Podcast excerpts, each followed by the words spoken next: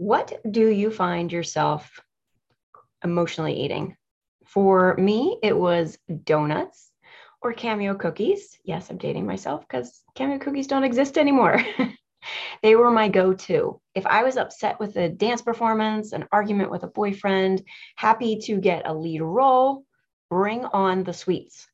Whether it was a reward or a soothing mechanism, I learned this pattern very young and I kept with it until my 40s when I realized this wasn't working anymore.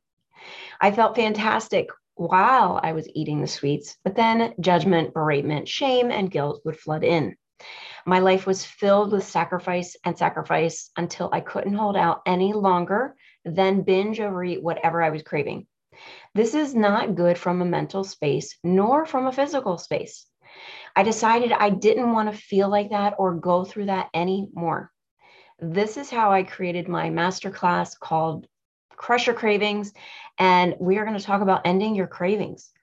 And if you're like old me and struggling with giving into cravings, where you are overeating and it is sabotaging your thoughts about your body and inhibiting you to lose weight, I want to invite you to come join me on Tuesday, September 13th at 1 p.m. Eastern for a free masterclass that is life changing. This masterclass is not about tactics or, and tips. It is about how your brain keeps sabotaging you and how to navigate through it so that your brain is on board with you losing weight and eating the foods that you love.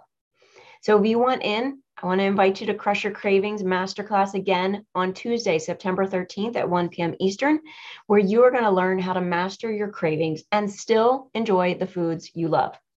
So go to NicoleSimonin.com slash cravings to register for your free spot.